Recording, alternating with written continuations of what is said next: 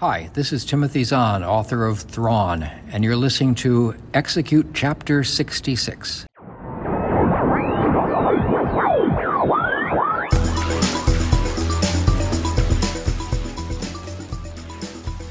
Hello, Happy New Year, and welcome to Execute Chapter 66, a Star Wars fiction podcast where we discuss canon, legends, and beyond.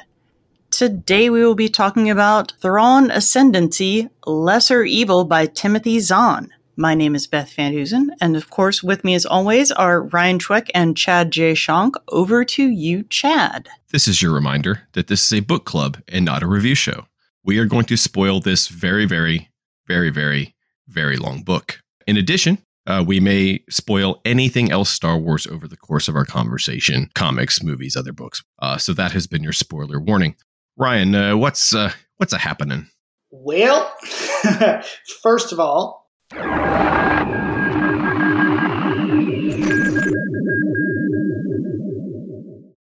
let's get the the rancor in the room out of the way. the, the book of Boba Fett has begun. You know, we uh, it, it's come out. It has been somewhat divisive, but we are going to save all or most of our our thoughts and feelings and what has gone on on the show for a very special episode of Execute Chapter 66 with a cavalcade of stars and opinions. Pretty much the same guys that were on here for Bad Batch. Eh, Yeah, pretty much. And Mandalorian. So many more opinions. One news thing, though, that is less plot with Book of Boba Fett, but I think is more interesting for speculation. It has come out that Filoni has co-wrote the final episode and has more involvement in whatever the final episode is. That's also teamed with Morrison has gone to several interviews and talked about the last episode. Something happens that's a big you know, reveal or whatever that is on par with the Luke reveal. I mean, you know, my guess is if Filoni's involved, usually he gets involved like that when one of his toys is being played with. So I don't know. Maybe we will see Ahsoka come in looking for Thrawn, or I don't know. It's got to be something big. Can't just be Cobb Vanth. I, I don't think so. Because we're going to see Cobb. Yeah. And we are, but I don't think it's going to be not that big a deal that Filoni would have to be involved. No, Cobb, we're just going to see Cobb from afar. Is all. Right. Like, Boba's going to be like, oh, there's my armor. You know, that's But I don't see why Ahsoka would be looking for him on Tatooine. I don't know. Whatever it is, it's got to be something that the general, you know, non hardcore nerd group is going to get super excited about. So I don't know. Maybe Sabine will show up. Maybe that'll be the first time we see her or something. I don't know. But whatever it is, it's Yeah. it's interesting that Filoni has gotten involved. Oh, it's so hard to keep my opinions to myself, but we'll, we'll join you in a few weeks to discuss all of the Book of Boba Fett. Over in video game news, they have announced that the Fallen Order sequel is going to be revealed at Celebration. Um, originally, they had thought it was going to be at the EA, whatever they call their you know press thing. All these companies do now. So they will show it there. It is not called Fallen Order Two, uh, but it remain it has the Jedi title in it. So I'm looking forward to that one. They have also announced EA is deep in development on the second game, whatever it is, and that we may get teased with that also at the EA spectacular announcement show. Is E3 just dead now? I don't know. I Um, feel like it is. I miss it. all these companies, and this happens. This is happening a lot to uh, a lot of the toy companies also, where they're not showing up to a lot of these big conventions anymore, and then they're just holding their own, you know, PulseCon or DC Universe did one, and um, I think McFarlane did one, and so a lot of the companies seem to want to have their own events, and I, it looks like you know they're able to generate more excitement by putting videos out and releasing everything online, which I appreciate. I like watching PulseCon um, and those kind of events. Supposedly, if Celebration happens this year, as of right now, it is on track to. Lucasfilm apparently is really pushing Celebration And originally, that game was supposed to be announced and shown at EA, and Lucasfilm had them move it up. So I think they're trying to get excitement back to Celebration after a few. Not, I mean, they were kind of lackluster the last couple of years as far as big things happening. I went to I went to celebration in 2000. God, five. Mhm. Whenever whenever it was in Los Angeles, and uh, I was underwhelmed then. Um, other video game news. I guess something I didn't really understand. So the KOTOR remake, the one that's coming out on the PS5 and PC. yeah, So I thought it was just going to be an updated port that they were just going to, you know, update the graphics and then put it back out. Turns out they've remade the entire game. What? Yeah, they remade it. And so they've changed, I think, you know, we talked about before, they've kind of changed the play style. So it's not that really hard turn based anymore. Um, they announced that they have recorded a new soundtrack that will be like the same music but updated and they'll add some. They are going to change the name and species and age of some characters. Not any main ones, they said, but it sounds like they're going to go back in and maybe add some species that have been introduced since KOTOR came out. And they have said there will be new content in that game. So it is not a straight up remake. Um, over on the animation side, we've always kind of known, and there's been this rumor they're working on a new CG show. So they've hired the animators that make that Monsters at Work and Rocketeer for Disney, okay. which are younger shows. So people are kind of interested now. Like, we know they've hired these people. So is the show going to be like a resistance type, you know, get away from kind of the Bad Batch, Filoni area? Maybe Forces of Destiny, like Yeah, something like, that. like, that. looking for that crowd. mm-hmm. On the movie side, I found this funny. Patty Jenkins is back. Jesus. so, you know, I think was it the last news we talked about it that they had canceled Rogue Squadron? Yeah. Yeah, strike that. She's back. like she was, I guess, going to direct this Cleopatra remake that they're going to do. Which, look, everybody, I, well, most people that know film know the story of Cleopatra and that movie being made. And look, the thing was probably cursed. It's going to be awful. But Jenkins has stepped down, and Rogue One, or Rogue Squadron is back to being her priority, for good or bad. We will see. Yeah. I'm gonna watch it, so Right. I mean, they're going to get my ten dollars or whatever it is, and then in the news that's probably the most pertinent to us, we have announced Phase Two of the High Republic, and it is surprising. So, Phase Two is called Quest of the Jedi, and will start in October of this year. Phase 2, however, is not going to continue the story we've been reading for the last year we are going to go back 150 years to the past. yeah, it's a it's an odd choice. I think it's awesome. I, mean, I- it's, it's great. I like it, but I mean, I okay, just stop getting attached to any characters. Well, but that doesn't mean we're not going to like go back in phase two and see something that happened, and then in phase three jump back to everybody we know with this new piece of information. And another thing they've announced is the hints for phase two are in Mission to Disaster, which we will talk about when we talk about that book and kind of what we think they might be hinting towards. Cavan Scott is going to write the Marvel comic.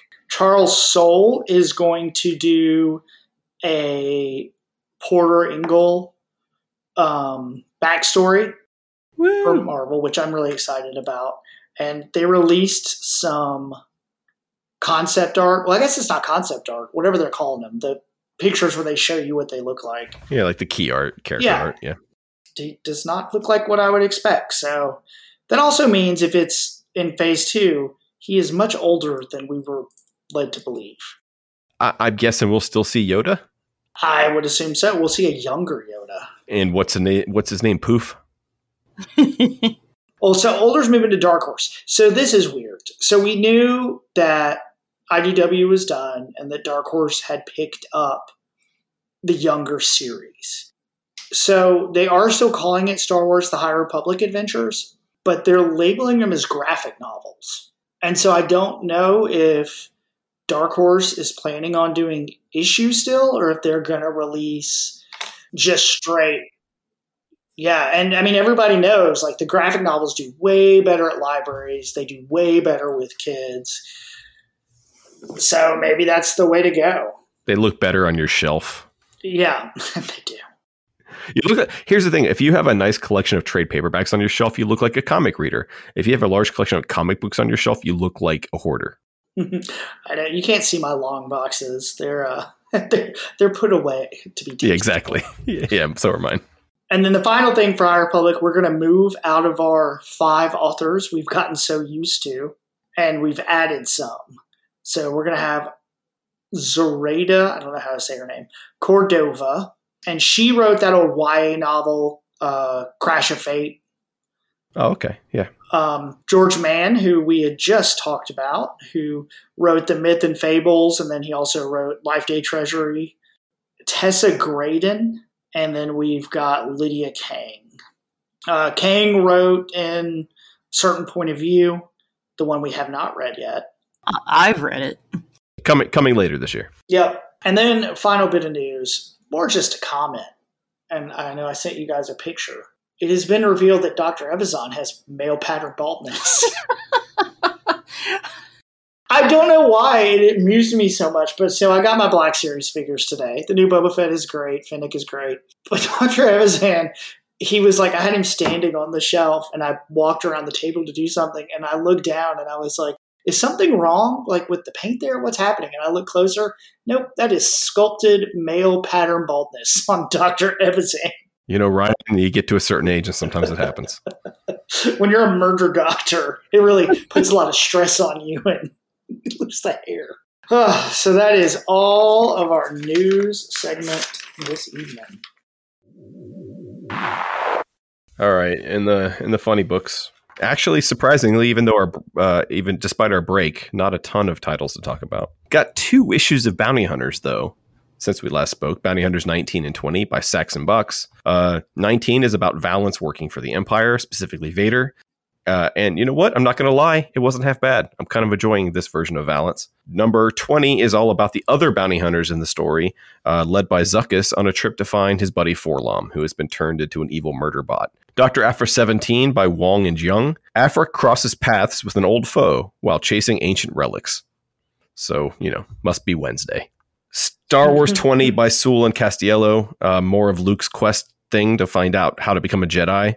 He finds a holocron made by Yoda, which is quite a coincidence, and there is a cameo by a High Republic Jedi. I'm not going to spoil who, but he is very popular with the ladies.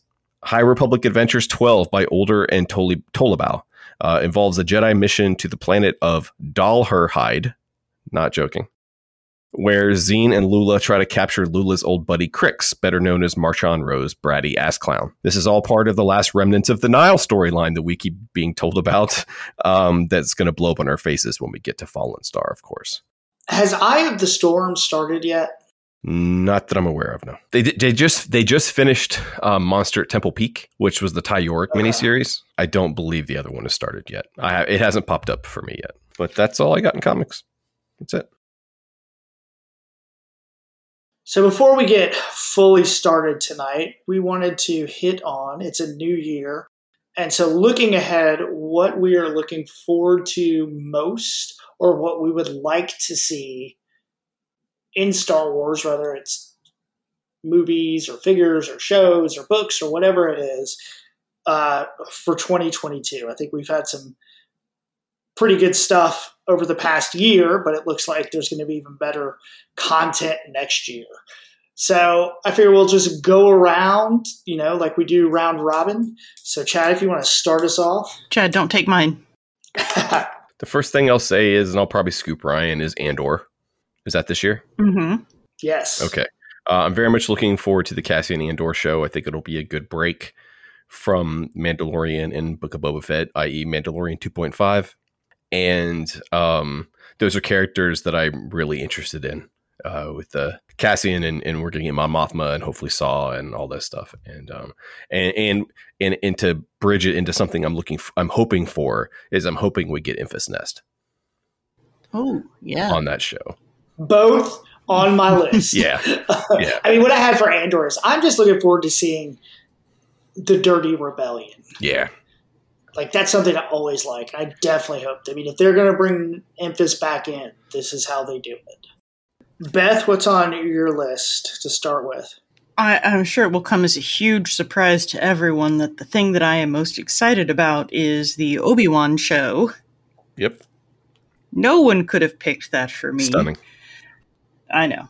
Sorry to knock everybody over with my first pick, but uh, I I am cautiously optimistic that they're doing the right thing by bringing Hayden Christensen back in. That that was So worried. So worried. I know it threw it threw me so badly when that was announced, and I'm I'm still nervous. It's not even that it's Hayden Christensen. It's not that. It's No, story it's wise. that I'm it's- nervous. Yes, That was second it's on my what list. it does to the story, or what it could do to the story, because it it could go horribly awry, very very easily. Yeah, absolutely. I'm I'm just I'm trusting it's got a plan and it's a good plan and story wise it's going to work and make sense.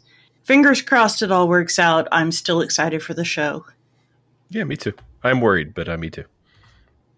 That definitely still. The second one on my list was the redemption of Hayden Christensen. Yeah, there you go. Um, all right, so I think for mine, since those two are gone, I'm ready to see Sabine. She's kind of you know between her and Aphra, they're the two that it's time.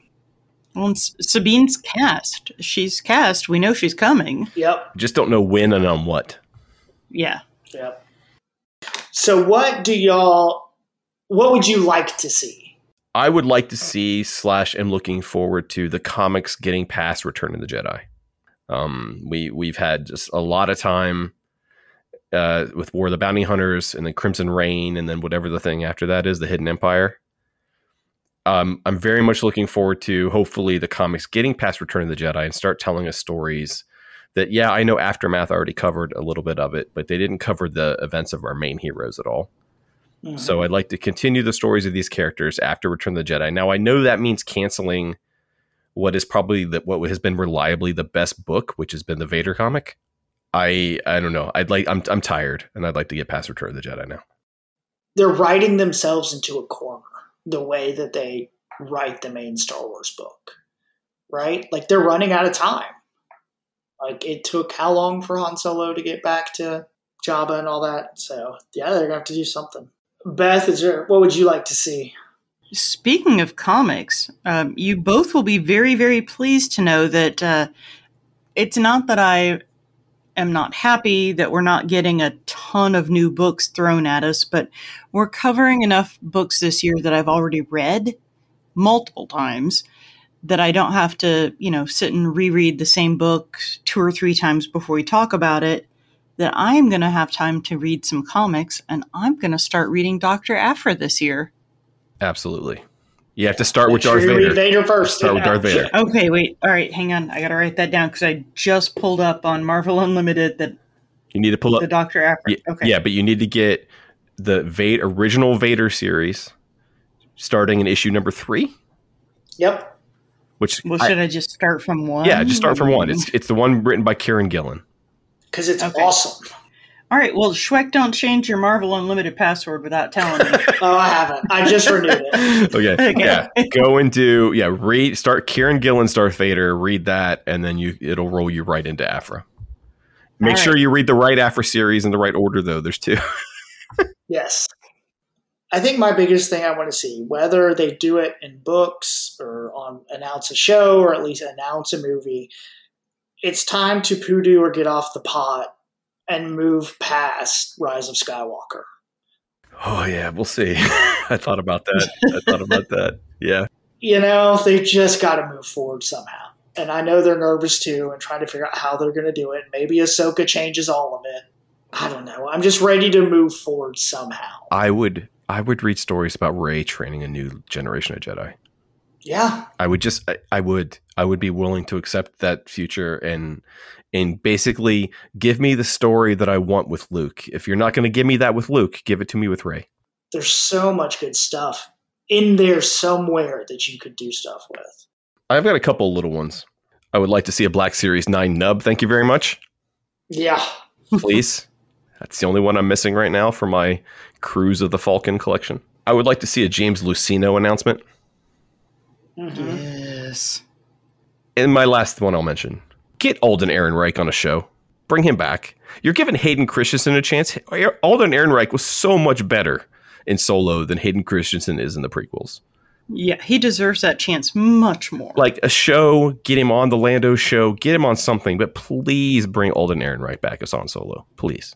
I think my other note for 2022, I think this is the year we're going to get the Christmas special. They're finally just going to be like, you know what? We've slowly started like referencing it and putting out parts of it. Enough people have it. Just release it. like, be like, look, we know it's bad, but it's it's funny bad. Come see your friends that you love so much. Oh, one more thing to look forward to, hopefully, is hopefully we could have said this mm-hmm. last year, is uh, the three of us on a panel at DragonCon. Yeah. I'm hoping for that. What do you mean hopefully? Because I because you better be coming because it was going to happen last year and it didn't. So well, I know. So I'm saying but hopefully. Wait, vaccinations happen. We could be on the Zeta variant by then. We have no idea what's going to happen.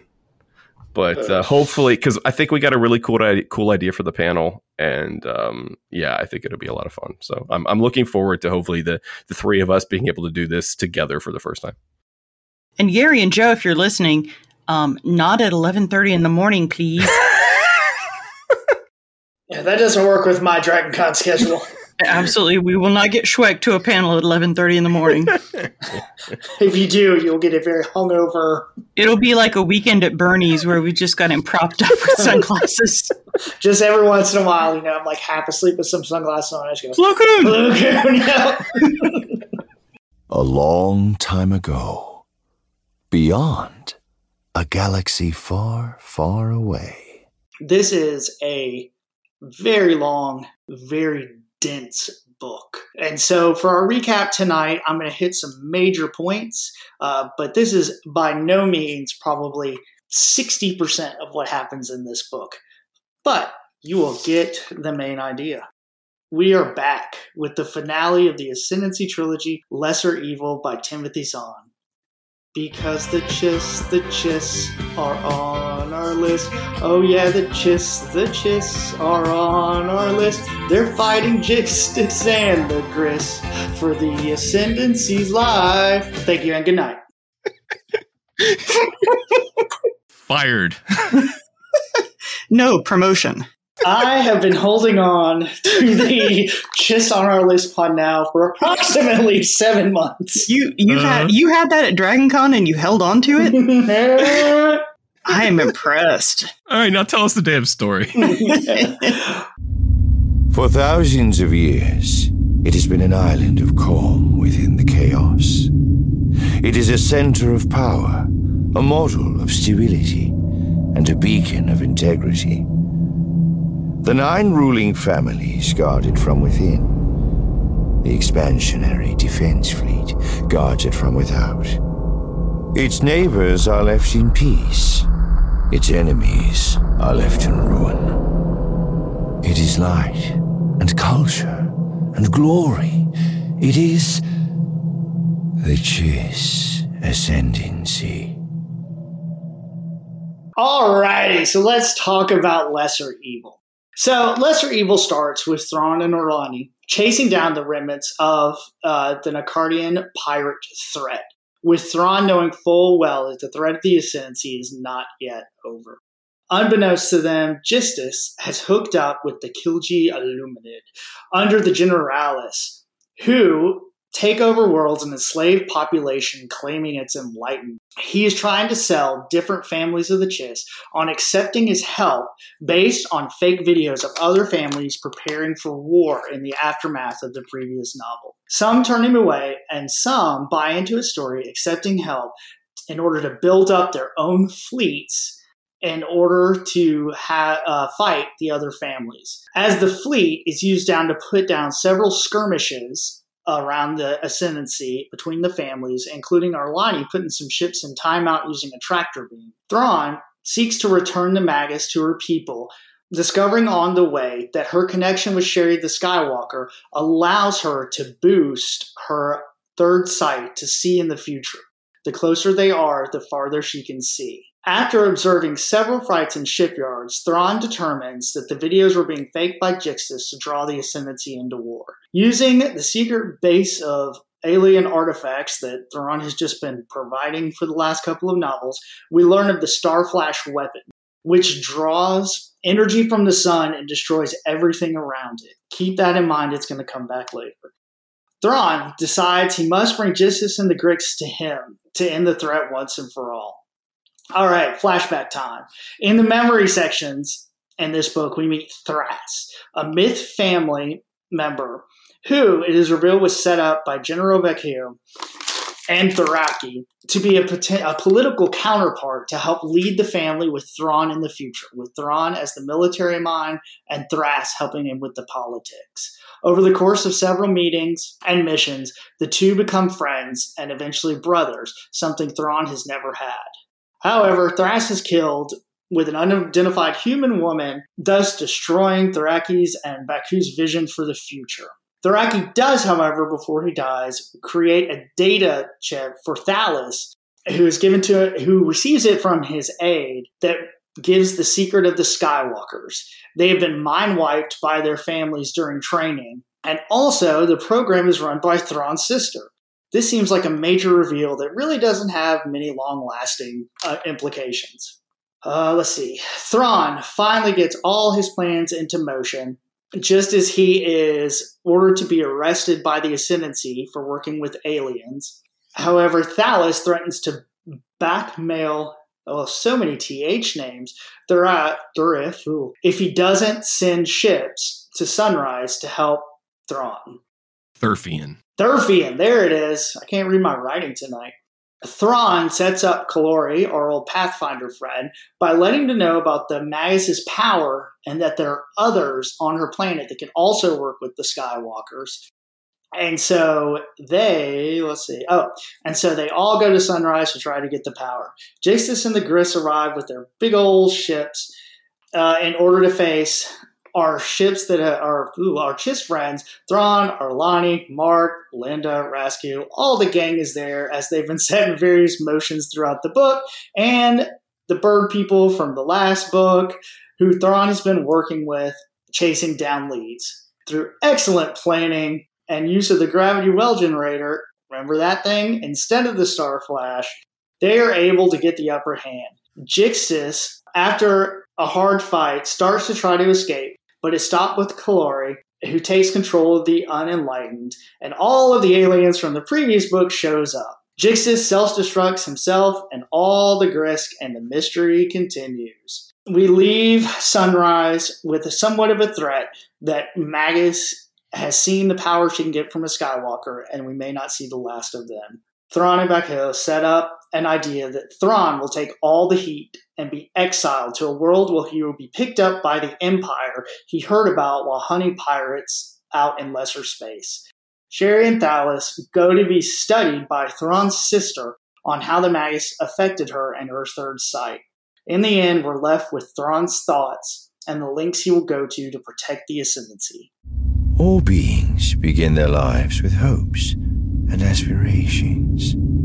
Among these aspirations is the desire that there will be a straight path to those goals. It is seldom so, perhaps never. Sometimes the turns are of one's own volition, as one's thoughts and goals change over time. But more often, the turns are mandated by outside forces.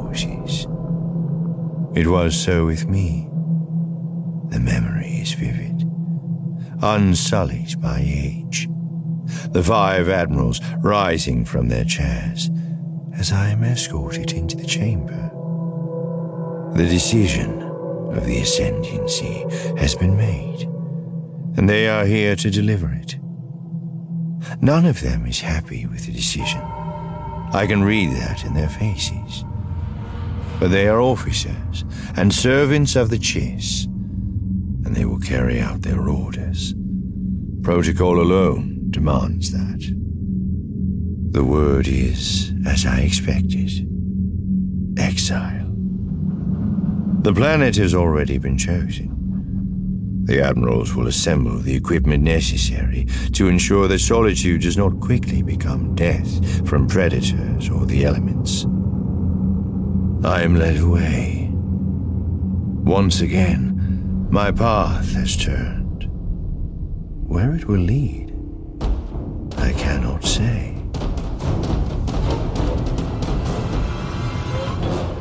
So, like I said, that's probably about maybe not even 40% of what happens in this book. No, it was a good. It was a good overall. It was. uh, view. If we hit all of it, we would be here for like four hours. As we pointed out last time, the audiobook is 24 hours long, and the book itself is what 570. yeah, roughly 570. yeah. No, I apologize. I apologize. It's only 550. It is a quick 550. I tore through this book Yeah. and like did not want to put it down. I found myself reading reaching for the actual book much more than the audiobook even though I have both. I use the audiobook in the car, but the audiobook reads too slow and I'm like, "Okay, hurry up, hurry up, hurry up." I found myself just with nothing when I had nothing when I had things to do, but I was still just pacing around my living room with my earbuds in, listening to the audiobook because I just wanted to keep going. Like I, I was like, I should be doing something, but I'm it's not. I'm not doing it in the car. I'm not even taking a walk. I'm just standing there and listening to it because I wanted to keep going. And I, I feel bad because I didn't hit on it as much. But there really is so much with Mark and Linda and Arlani and like how they all like get into pieces. Yeah, this isn't a Thrawn book. No. It's really not. So let's start there because I know Chad, we had this conversation about it.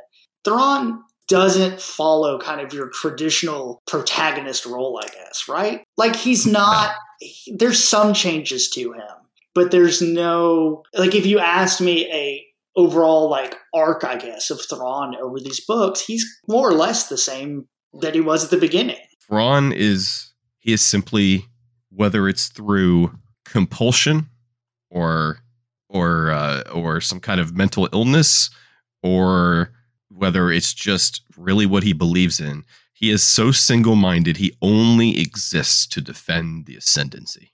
Mm-hmm. That is it. There is no bending on that for him. Everything else is secondary at best.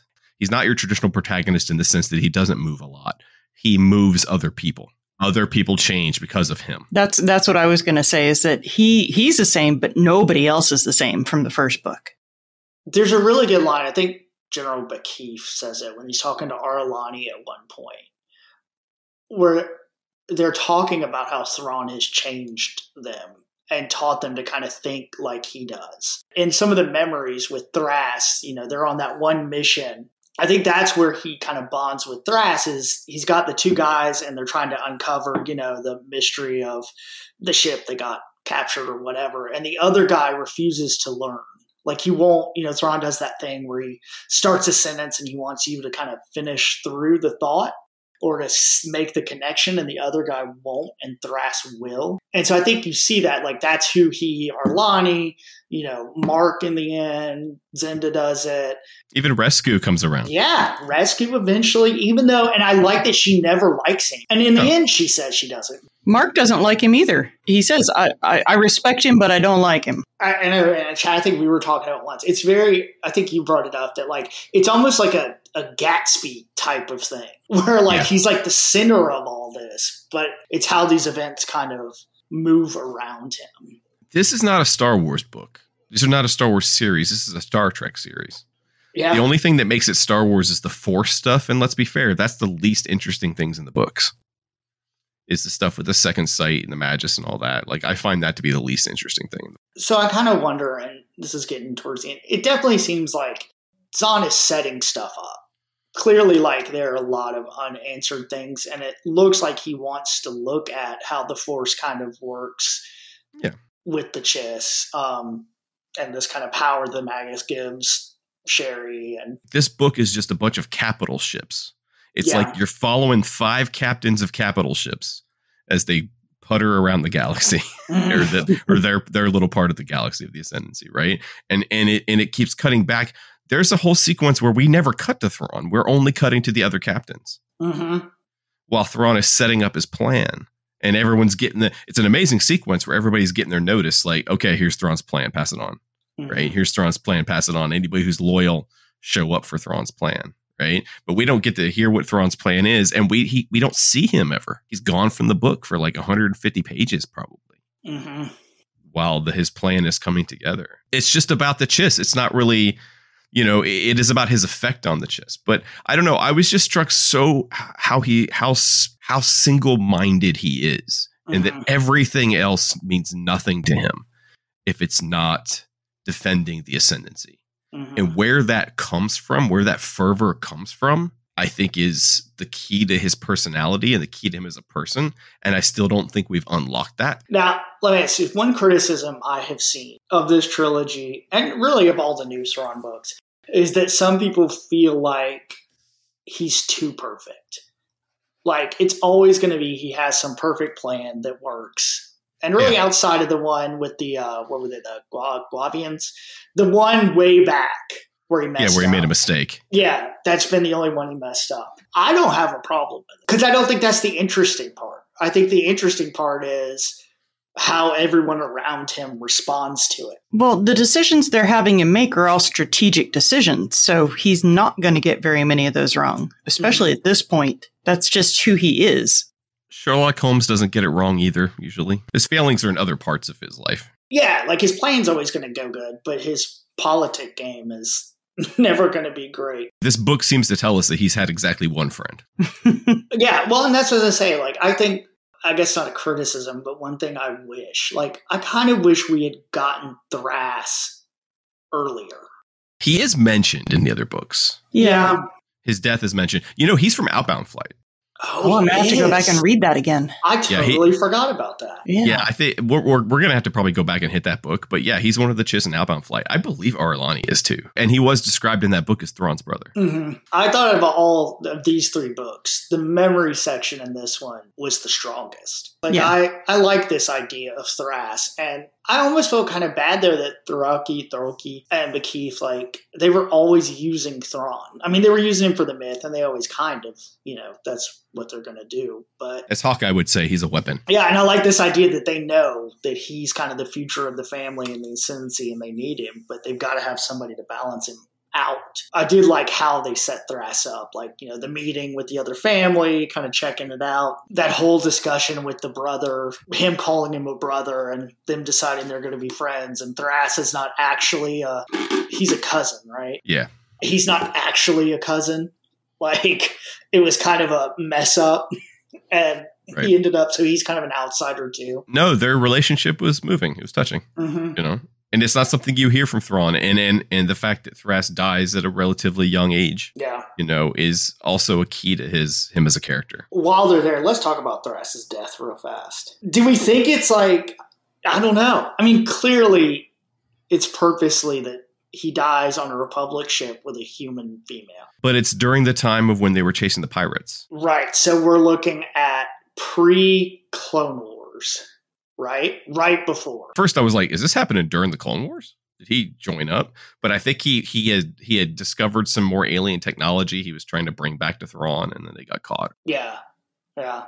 Well, that's a good segue. Let's talk about the alien technology and secret bunker action.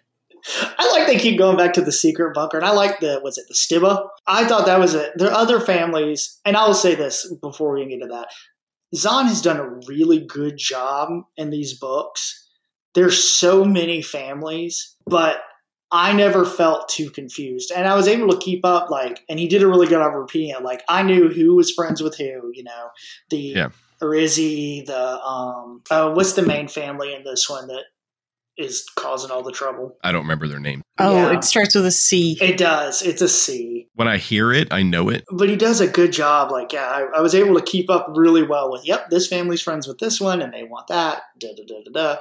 But anyway, okay. So the Stiba I thought was interesting because they kind of exist outside of that. Like, they were the ruling family and then stepped down, which Yeah. I thought makes them interesting. And now they run this alien artifact they, the, the Thrawn Museum. And I like that whole, like, another good thing he did, like, this book really ties in the last two. So, like, that little shipyard that we thought was a listening outpost between Sunrise and the Ascendancy, Jixtus actually blew up and Right. like went after him because he's going to retrofit them all with the cage thing to strengthen the ships. But yeah, so anyway, the alien artifacts.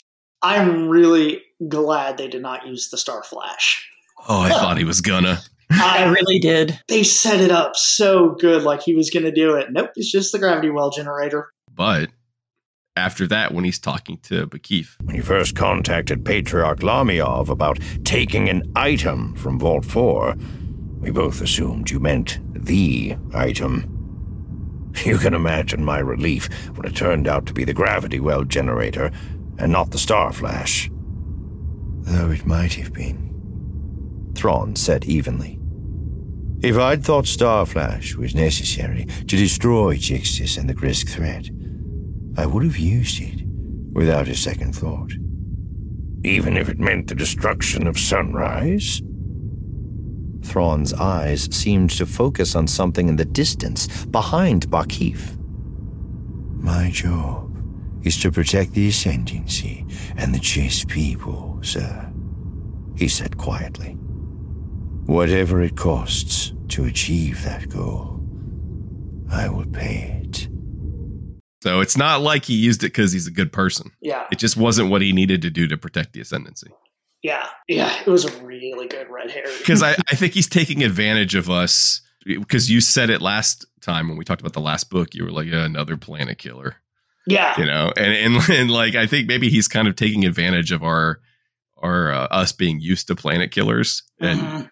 And was able to uh, kind of trick us a little bit i i thought it was effective i was like until they kicked in the gravity well generators i was like i was like oh man i don't know if i want to get to the end of this it's kind of like because because to me it was heading towards like uh daenerys melting king's landing Mhm. where i was like i don't know if i want to watch this you know Yeah. like it, it makes sense but i don't want to watch this And I started to think, like, is this why he gets exiled? Like, is he about to pull the trigger? And I did like. I think what made it effective too is that it wasn't just like a random other thing he used, like making it the gravity well generator, which we'd already read about. He's yeah, used established it. Yeah, like that was a really good tie.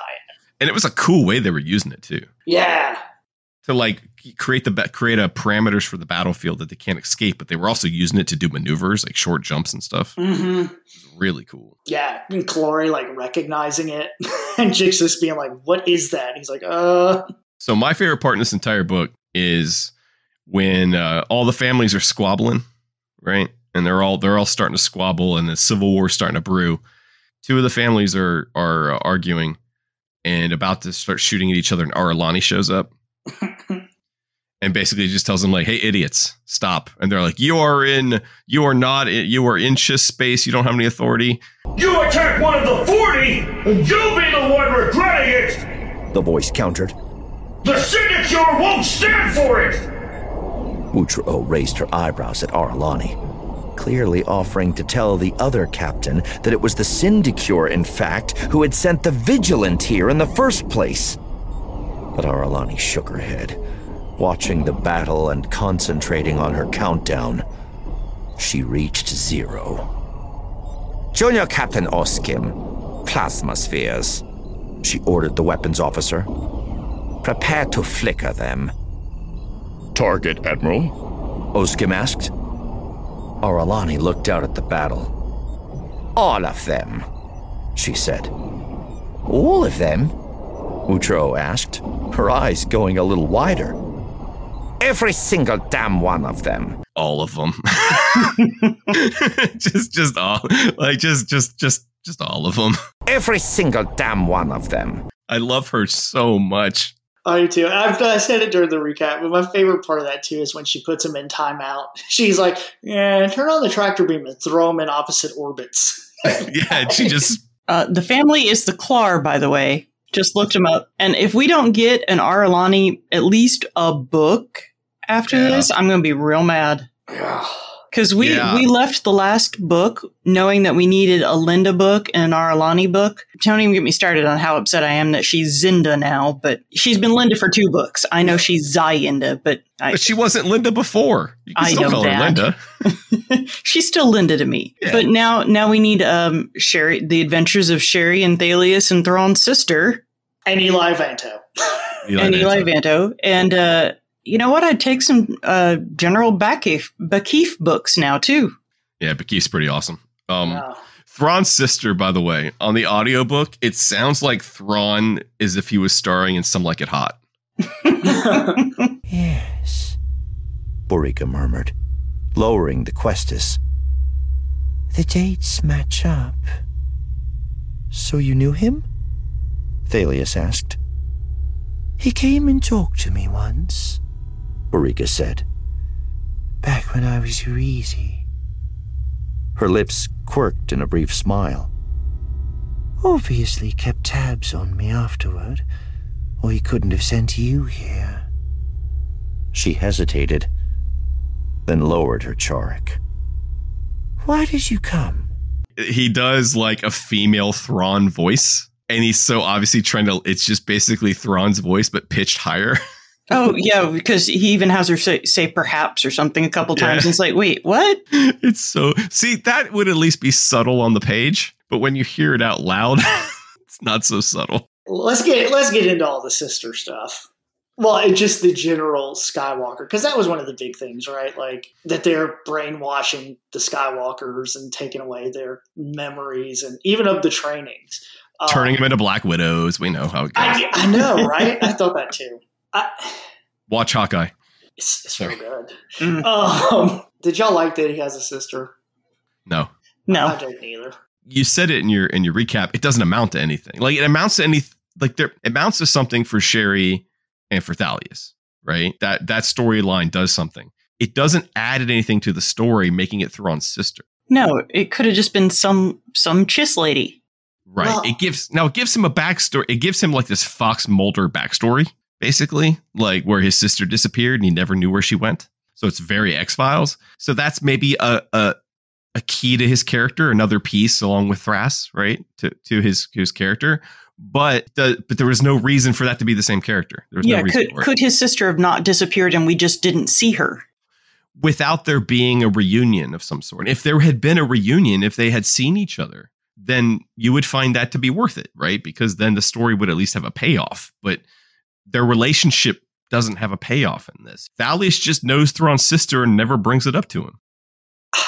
My only thought, like, I, I don't know if they were trying to tie it kind of to the Thrass thing, like that whole brother Thrawn was missing that part, and so that you know because she was taken away. Yeah, I think that too. Yeah. Don't you think Thrawn would have gone after her or figured it out or something? Well, he was he was like three when she dis- disappeared, so he probably didn't have much to go on from you know at that time. But to be fair, David Duchovny never gave up. Well, and I just think like Thrawn is so big into like figuring out a mystery and figuring out all the puzzle pieces that that would be something he would go after. Well, if she disappeared as when he was an adult, yeah, absolutely, he would have gone after her and never stopped. But because he was so young, I don't think he knows what to do about it. And we don't know. Maybe they just maybe there was a story that she got matched with another family and you know, there's some of that and so that was it. Now, I do like that they, you know, we've always kind of had this background caregivers are not ex Skywalkers. That's not allowed. It's a big deal that Thalias is there. And so they kind of filled that in really good, I think. And it makes sense. Like they'll figure out, they're worried they'll figure out that, oh, you don't remember this? I don't remember this either. So I did like that part of it. And I liked, you know, in the end that they're going to look at Che'ri and figure out if she has any long lasting effects Some CTE or something. yeah, from the Magus. I know we had talked like it almost makes me hope like if we get a follow up that we're gonna get that like yeah, Che'ri's powers don't go away now. Like she's been touched by something else. And so it kind of keeps her at least some sort of power active. The Magus is like my least favorite character. The Magus got dark real fast, man. Yeah, I just she don't- did. I just I just don't care about her at all. Yeah, it I'm surprised how much they came back up in this book. Yeah, I mean, I did like you know Thrawn gave him his word, so he's going to return them. I did like the when she took over Che'ri's body, basically, and was like talking through her, and I was like, oh, she's gonna be a bad guy. And they brought up that whole there was that whole thing about like, yeah, once you realize you get that kind of power, you're not going to give it up. I don't know what the Sunrise people are, can actually do on their. I mean, they're stuck on their planet again, and we're basically told, "Don't leave here, don't come off." Uh, I like to call Beth out on something. Uh, yes. How come you've never told us it was pronounced Chila? Because I didn't know this was the first of these audiobooks I've listened to. Oh, was it? Okay. Yeah. All right. Because I, I, had you no didn't. prior knowledge. Okay, I wasn't sure because you listened to a lot of the audiobooks. Because uh, apparently the name of the Chiss homeworld is Chila. Yeah, which I would not have gathered from a CS. No. and Chisa is the other one too. Like that, the CS is a ch. But uh, I was I was stunned by that. But now I'll feel smart whenever I say it. I will probably forget that's how it's actually pronounced and continue to pronounce it however I feel like. K- Kas- Casilla. Casilla, that's what I've always said. oh, I've always just uh, cut out the uh, C and gone with the Sela. Jixtus turns out to be kind of a punk, Yeah, we spent a lot of time building him up for not much. which I kind of like. I kind of like at the end he just kind of gets his ass kicked. Yeah, And I like he does the total like comedy sneak away. like he like realizes what's going on. He's like, nope. And like Nope. Corey looks over and he's in the escape pod leaving. yeah. it's like, right. Yeah. I I will say this made me more interested in the Grysk. I thought it would be impossible. It did not give me any more information really about the Grysk. Um, Nope. I kind of see how they work a little more now, which makes sense. Like Yes. you know, Jixtus with his all his interactions with the uh, I guess it's how does it say in the audio? Kilgis? Kilgis? The Killjoy, I think.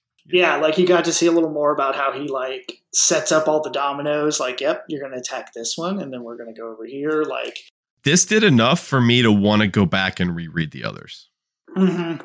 Just to see the Grysk stuff because or or maybe just go back and skim for the Grysk stuff because uh this made me much more interested like you said because he he talked about it in that in the first trilogy they talked about the fact that they like would infest societies and tear them apart from the inside right and, everything. Mhm. and this is what he's trying to show is this idea that they they get in and they they they foment um, violence they foment civil war within cultures you know and they and they did that with the Magus people Yeah. Well, it shows like he did this like long plan too. He used the Nicardian, the pirates, in the first one to set up the first part of the plan, and then he used the oh, what were the names? The Q, the Quibi, and that their names in the second ones yeah to get the Civil War, and then he used the Illuminati, the Kilgis to actually start the business. So I thought it did good. I, you know, they're definitely keeping them covered. They do not want us to know who the Grysk are or what they are. So here, here's here's the two options, right? One, he writes more books without Thrawn, which I think we're all a okay with, following these, these characters after he leaves, or he hopes that after Thrawn does his rounds on the live action show, he gets control of him again. Eh, I don't know if that's going to happen. Right, but those are his two options to finish the Grysk story. Well, I think an interesting, more interesting book is not bringing Thrawn back. But, you know, like we were saying a while ago, do another trilogy and make it Arlani and Mark and Linda and Eli and them taking everything they've learned from Thrawn and fighting the Grysk. Because that kind of takes away the Thrawn's always going to win thing, right? Well, because he vanished. Yeah, you've got these people that can kind of do what Thrawn does. He's kind of taught them how to look at these things, but they're not going to do it right every time like Thrawn would. And that, That see, that's interesting. Mhm. Like, because because it my brain went to just continuing where this book left off with the ascendancy. But if the story takes place in the time where Thrawn is missing, right? Like Yeah. like when Thrawn is vanished and no one knows where he is. If you said it during that time, they could defeat the Grysk or have their showdown with the Grysk or something during that time. Mhm. He and, and it makes sense that he's not there because he's God knows where, He's in a space whale's belly somewhere. somewhere, somewhere. Him and Ezra hanging out somewhere. I really liked Roscu in this because she was such a pain in the ass before, until she wasn't. I'm gonna I am gonna say Samakro instead of Mark because I think he's got a cool name. Uh, but and we talked about this in the audiobook. He's basically just Tigh from Battlestar Galactica with a little bit of Nicholson. Unidentified ships. This is Mid Captain Samakro. of the Chiss Expansionary Defense Fleet warship Springhawk, he called in the Ta'arja trade language. You stand near our prey. Move clear of the Nikardun blockade frigate Alos, or suffer the humiliation of becoming collateral damage. I liked when Thalias took over for him when he was supposed to go, you know, convince the ruling families to send the ships, and Thalias like, "Nah, I'll do this," and he just kind of, all right. yeah, he, he really does give over to Thalias and Che'ri there. I, there's that one scene where Che'ri where this ship's off course, and he's like, "Is your Skywalker hijacking this ship?" And Thalias is like convinces him to let it happen. Mhm. and you're like, okay, he's a little bit more of a pushover, but that's how much he believes in Thrawn, despite you know not liking the guy. Mhm. Much he believes in him. And what's the guy's name? Is it Niv? Yes. Oh, is the the guy from the first book, the pirate from Uh-huh. the first book, or whatever? I love the scene with him and Arlani Yeah. where she, she interrogates him. I thought that was a really cool scene. Um, Oh, uh, Ye- Yiv the Benevolent, Benevolent. Yiv, that's right, not Niv. Yiv, the Yeah, not Yiv benevolent. Yeah, it, it's like a scene from like Silence of the Lambs or something. He's like, I just want a view, or I just, I just want to be out of. What, what, what's he say? Oh, I want to be exiled. I want to be away from the Chiss. It's also an important scene though because it sets up the idea of exile. Yeah. It it brings that up and it explains how that would work, uh, so that when you you know get to the end of the book, it, you have to explain it a little less. I think. I thought the Enlightened were really funny too because they're such just like B movie villains, always talking about like we will bring enlightenment. Let us enlighten them. Like, I, I love when finally Jixtus breaks and he's like, "You're worthless. Your ideas are stupid." like he just kind of he just finally loses his patience with him. I would love to see like in live action though that scene where like you know Generalis is dead, Jixtus has escaped, and all the little enlightened just like have their head down because they have nothing to do. And then Qilori's like, "I am your master now," and they're like, "Oh, you're our new master," and he's like, "Yes, get all Yes. the guns ready." Now let's do something. Yeah, no, that was great. One plot I thought was odd that I don't know if I didn't catch. I mean, when he's when Thrawn sets up Qilori because he kind of sets him up in two ways. He does the thing about the Magus and that there's more of them or whatever. That part tied in, but there's the other part where he starts to make him question if Jixtus is actually being used by the Enlightened. I Right. I don't know why that happened. Like Just to piss Jixtus off, maybe. maybe Just I don't to- really know. yeah, I'm not. I'm not sure where that where that led.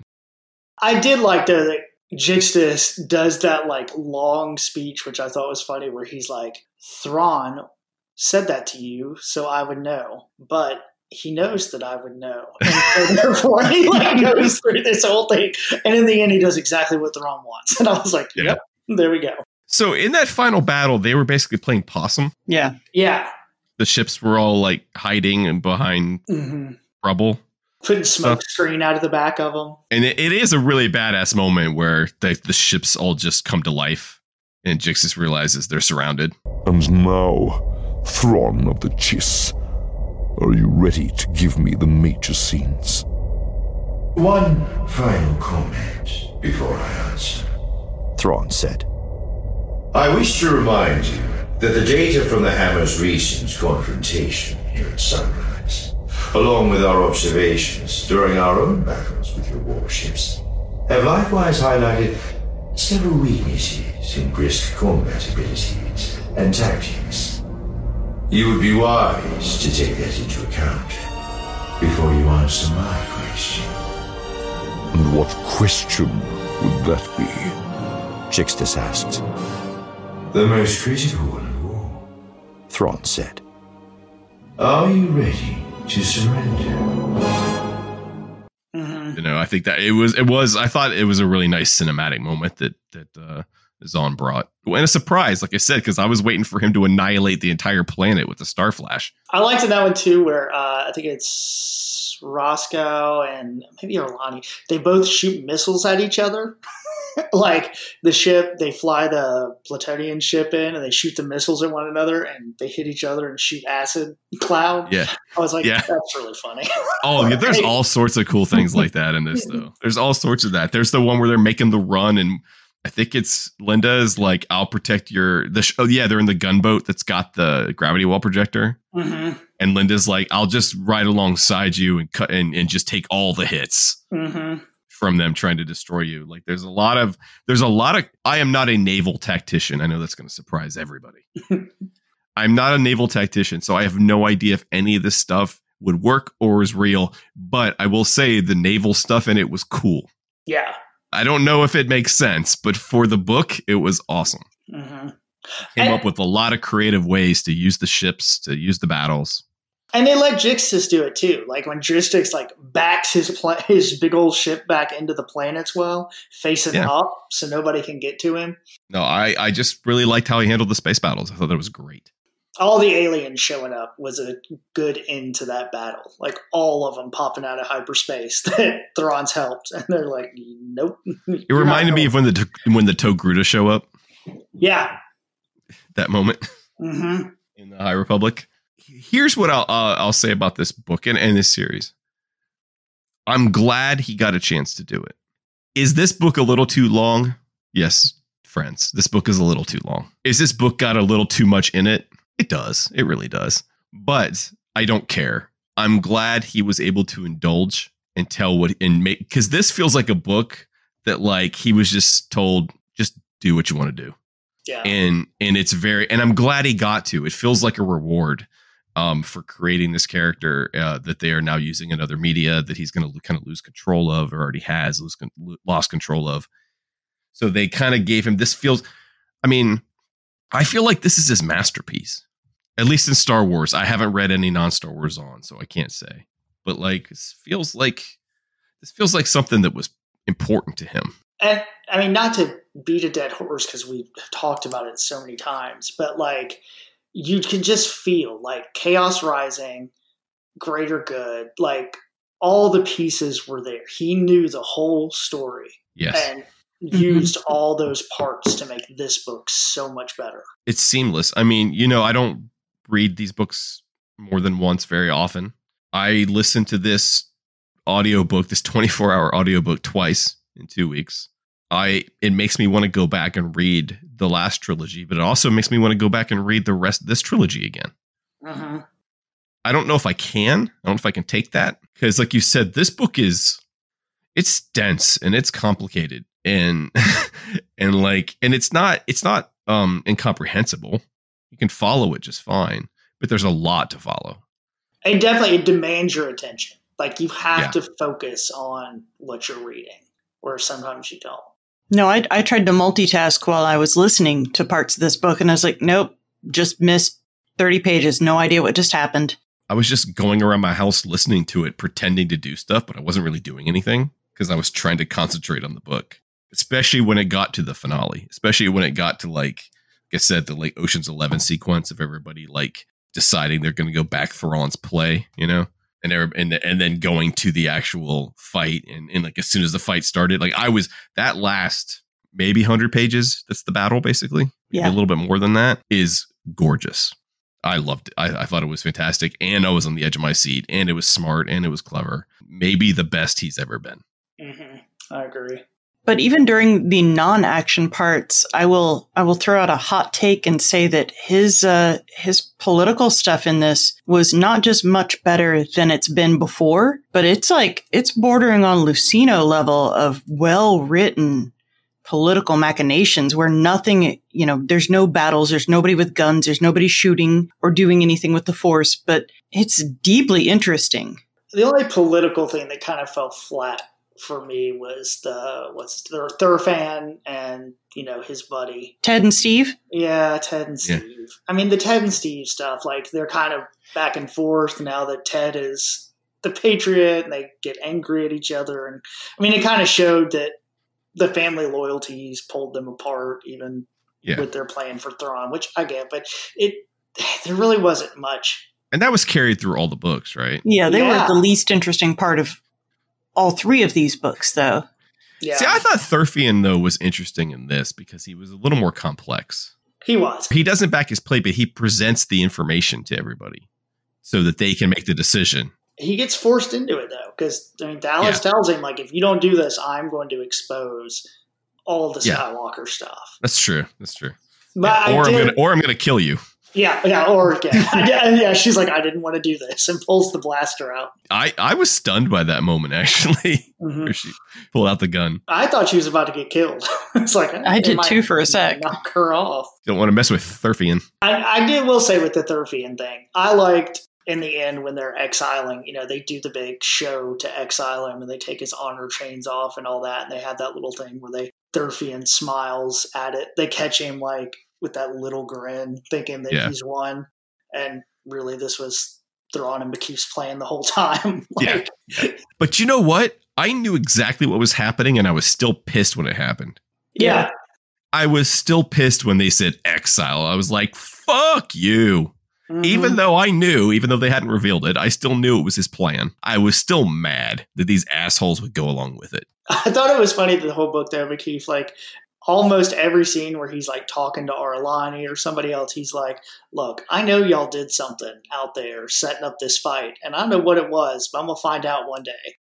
And he never finds out. like No. they faked the battle. No, it's they're he's they're Thrawn's angels, right? Mhm. They're just he's got this this gang of really badass, mostly women, who um who he has earned their loyalty and their trust. And I, I think we've compared them before, but like between this and High Republic, this is really good stuff. Like this is a good time to be a Star Wars book reader, in my opinion, because these both this series and the the High Republic books are so rich with just great new characters that I care about. And and you don't get that from a lot of the other books. Yeah. I just don't follow the people that don't like this or the High Republic. And there's a big group of them. That, I'm sure. Yeah, I, I had time to look through a few reviews and and some of the bad ones on Amazon at least. I didn't get to look through a lot, but I also don't need to read a lot of them. The bad reviews at least is a complaint is Thrawn is barely in it. And this is coming from a guy who liked alliances Right. and thought that was a good book. Yeah. And then uh, another big complaint from a lot of people was that he's he's just Thrawn is just walking around like, "Hey, trust me." But but everyone trusts him. We've spent the last two books of this series building up that everyone now trusts him. He's earned this trust. So when he says trust me now, he's earned it. Plus, he's asking for something real big. He is asking for you to. He is asking you to trust him so much that you are going to throw away your entire life, not only your your career and your your life as a chiss, and because all the things that happened to him at the end of that book could have happened to all of them. And they talk about it. it but they were happen. all willing to make that sacrifice to protect the Chiss. Exactly, and to protect the chiss because they trust. Well, it's it's, it's to protect the chiss, but it's also because they trust that he, they have des- they have decided that he is the one that does know what's best for the chiss. Right. Because of him, they acknowledge the Grysk as the existential threat that they are, and that they are willing to put not only their, I mean, you said their careers on the line, but their physical lives on the line too. I mean, they go do go fight a space battle. I was actually surprised there was no casualties amongst the Yeah. kind of core group. Yeah. I thought maybe um I thought maybe Roscu was like headed for like a redemptive hmm redemptive sacrifice or something just because she was such kind of a pain in the ass earlier in See, the. I, I thought that we would lose Mark because of that, because he, he was against Thrawn so much throughout the whole book or the whole series. Yeah. That Mark would be the one to get it. the the amount of trust they place in him is gigantic. Yeah. Well, and this one, you know, he's done a lot in the other books, but this one, he's asking them to go to war with aliens, which is like Chiss numero uno rule do not do. We are the ascendancy. One could call it their prime directive. You could. you might say it's a lesser evil to work with the Yes. aliens. Yes. For the greater good. Go back and listen to go back and listen to I mean Ryan won't, but um, listeners. Go back and listen to our Rebel Rebel Rising episode with the Timothy Zahn interview. He actually mentions the fact that he had gone in or maybe Gary mentioned it, that he had gone in to try to get a Star Trek job Mm-hmm. and was offered Star Wars instead. Dude's a Star Trek fan first and foremost, I think. And this is his version of the Federation. And he even gave them a prime directive to not interfere with alien cultures. I think he decided the Chiss are his uh, they're they're his Vulcans. Yeah, I say Thrawn is very Vulcan esque. He's Spock and Kirk in one because he's got that Spock like demeanor, but he's also willing to break any rule he has to break. Yeah. So he's got, and, and plus he passed the Kobayashi Maru in the first book. he does not have any sexy alien girlfriends, though. I don't think Thrawn would have to cheat on the Kobayashi Maru. I think he would just figure it out somehow. I think Thras is the key to all of it, though. Thras's death and his sister's disappearance are like the keys to who he is now. Yeah. He was always like that, but but the fact that at the end of the book he's going into exile. Now, now here's the thing: no matter whether it was him and Ba'kif's plan or not, and, and it was, or or whether you know he thought it was the right thing to do, he's still leaving Csilla probably forever, hmm right? So it's not a happy moment for him, even though they've technically pulled one over on him. And what's he say? What's the last thing he does in his last night in Csilla? Then I believe we're finished here, he continued, checking his chrono. We have time for one final meal together, if you wish. If you don't mind, I'd like to eat alone, Thrawn said. There's a bistro where Thras and I used to meet. I'd like to spend my last evening on Csilla remembering him. Yeah. that means something. That means that that that's was an important relationship that he lost. He has such a hard time with the politics. That's what Thras was for. Thras Mhm. was his other half in that way, right? It, he was he was the political. He was Thrawn's political arm, and maybe his death also drove drove you know drove him even further into the idea of I have to do everything I can to defend the Chiss. hmm So one thing I have come back to a lot, like thinking about this book, and it's not like a huge scene or anything, but there's always been the question, and we've talked about it: Why does Thrawn work for the Empire? And I thought there was a really strong scene and idea. Well, first of all, you know, we learned that he learned about the Empire when he was out hunting pirates Between this and his sentencing, no, it's even before that. It's when Oh, was it? It's when Ar'alani goes and she's checking out the. He's hunting pirates with what's his name? Um, uh, you know, the bird guy, um, the Right, Atlantean. So they're out like looking around and trying to figure out where Jixtus is and all that stuff. And they talk. He runs into the Nematodians. I can never say it right, y'all. I keep- Neimoidians. Neimoidians. Neimoidians, yeah. Which God, those are not the ones you want to run into. He's like, and they're so racist over there. I'm not sure what was happening, but there's a really good like explanation where he talks about so the Republic, you know, he had seen was having all these problems, but now they have come under this one person who they kind of hint that he believes because it's not all these fighting factions and it's one person's idea that he will be more successful versus what he's seen in the ascendancy with all these families fighting. There's that authoritarian Thrawn we were missing. Yeah. Yep. And like it makes total sense. Like once that kind of clicked, like I keep thinking about because I'm like, that does make sense. It's not that you because know, if you if you hate politics, if you're bad at politics, do you know what do you know what the emperor doesn't have to deal with? Mhm. Politics. When you have an absolute ruler. Yeah, and he's And watched, he's watched the syndicure Yeah. and he's watched the families Mhm. bicker and all this stuff and standing there like Jor-El, uh, you know, or like every other Kryptonian but Jor-El going like, "Ah, it's fine." Mhm. and he's he's watched them squabble while he's been saying this is an existential threat to us Oh, god this is another climate change book but this is an existential threat to us and you guys are ignoring it and he's watched all the squabbling and the family politics he has no he has no time for it. It's it's been his it plus selfishly it's his achilles heel. So what do you look at? You look at a place where you just have an absolute ruler. Hmm Well, and you know, all the evil they do aside, like when you look at the Empire, you know, Sheev and all them, all they talk about all the time is for the glory of the Empire and you know the Empire above all else and all that mess. And that's what Thrawn believes for his people, right? Like, Yeah, that's that's right up his alley. It's the same attitude that Anakin has, mhm. right? You know, going to to Attack of the Clones, where Anakin basically says he's like, you know, everybody should be made to agree. You know, when when when the senators don't get along, someone should come along and just go, no, I'm making the decision.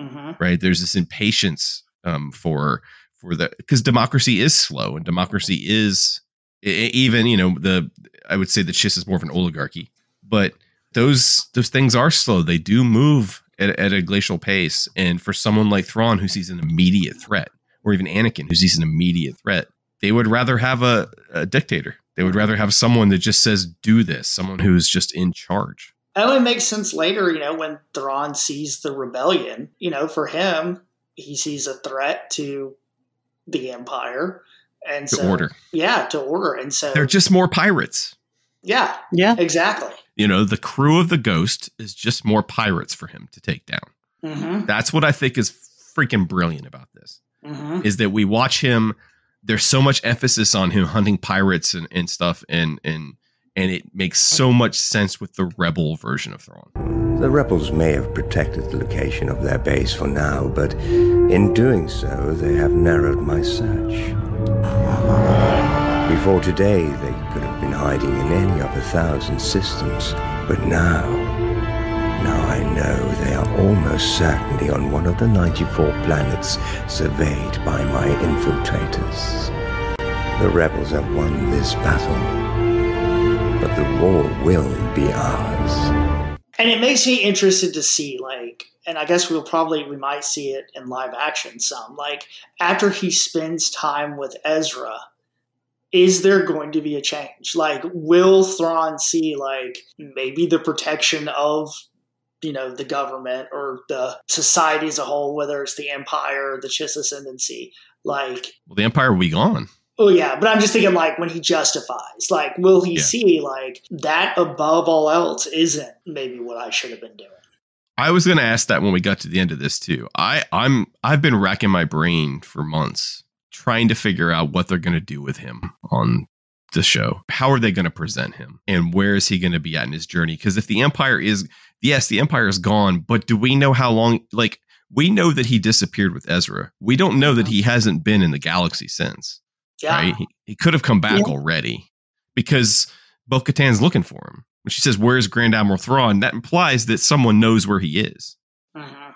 Right. She wouldn't just randomly go looking for him if she thought he was somewhere in the world between worlds with Ezra. I hope they don't make Thrawn a villain villain. And I don't think Filoni will do I also that. hope they don't make him a hero hero. No. so I want something in between, you know? Yeah. Which I think he is already. I Mhm. think he is in between. I, on Rebels, he's a little more sinister. Mhm. But that's but think about it. It's a show called Rebels. and He's the Imperial. Of course he's more sinister. And for all the adult things, you know, and all the deep kind Yeah. of things that happens, it's still a kid show. Like they're not going to make the villain this super nuanced thing No. that Thrawn is. They don't have Bad time guy. for that in the 20 minutes they have per episode. He It's just the guy that wants some tie defenders. and he wants tie defenders and to stop the rebels. That's all he really wants. mhm. And I'm with him on the TIE defenders. Does he want to take the tie defenders back to Csilla? Is that way? Is he secretly working on the tie defenders as like new fighters for the Chiss? he could be because they bring up the shields again. That they Oh, can't figure out how to make the shields work. Like they worked that one time and they can't replicate it. So And the tie defenders have shields. yeah, maybe that's just the project that kind of gives him the door in to kind of see the plans for all this stuff. Like, Yeah. yeah, let's make these TIE fighters that can go to hyperspace and have shields. He's got like a list of like things I need. And it's like shields, hyperspace, like all these things. There are a lot of things coming up on the shows, but what they're going to do with him is the one that I'm most in the dark about. Yeah. Like it's you know uh, now I mean listen Boba Fett surprised me with by the way they brought him in, but still I'm so in the dark about where Thrawn and what what they're going to do with Thrawn and Ezra and what kind of character Thrawn's going to be when we see him again. Hmm I have no idea, and I'm okay with that. I'm okay with Mhm. not knowing. I'm happier that way. Yeah, I'd rather not know than have any fears confirmed. They can be confirmed if if need be when the show airs. I'm hoping that won't be necessary. I am only worried about one single thing on the upcoming Disney shows, and you know what that is because Ryan is worried about it too, and so is Beth. That is Anakin on Obi Wan. That's the thing I am worried about the most in all of the. I, I trust all the other shows, but Anakin on, on Obi Wan worries me. yeah. So we'll see. I mean, I think we all agree. Overall trilogy, it was great. So much better than the last one. And the last one had good points, just alliances being a general low point as a book, but I don't I don't think that there was a an, there wasn't an alliances in this trilogy. I think all the books were strong. This is a great series. Mm-hmm. My opinion, this is a great series. This is, like I said, I think, I think this is, uh, um, just quality wise, I think it's better than the Heir to the Empire trilogy. It's not as iconic, but I think qual, I think as far as the writing, the storytelling, it's way better. He's had Mhm. how he's had 25 years to perfect that. You know, 30 years. I think he just he has laid out. You know, the Chiss have always been this kind of mystery. Like we knew some about them, not a lot, but the layering he did in these books, the society he set up, and for as crazy complicated as it was, he did it so well. And it's completely different than anything we've read before. But at the same time, it still feels like Star Wars, which is great with a little Star Trek in there. With a lot of Star Trek. With a lot of Star Trek in there. You know, they didn't have teleporters or anything. I put this trilogy up there with um some of our favorites. Uh, up up there with I, I think it's up there with Plagueis. What I think he did was great in this book is it is tons of political intrigue, but the action and adventure he manages to maintain the action and adventure stuff. No, it's Fairly well. really it's really well balanced. It's super Like, let's- exciting. Luceno never never did quite nail down the uh the action and adventure portion. He was but- just never super interested in it. Right. I think this is a great balance because he does the political stuff well. He also does the giant space battles well. Listen, I'm a, c- I'm cynical as hell, and this book this was exciting. Yeah. It was a legit exciting read, you know, and that's awesome. And I, like I said, do I think it's a little too much? Yeah, I think it's a little too much. I think it could be about I don't know a few ounces lighter. Well, you got to also look at it from being Timothy Zahn, as in he never knows if he's going to get the opportunity to write Oh yeah, Thrawn again. So he's he's got to go for it. And if this is the last, I mean, I hope it's not, but if this is the last Thrawn book he ever writes or the last Chiss book he ever writes, then it's a great point to have to go out on. and I'm glad he got to make it as long. I'm I, I wish it was 300 pages longer.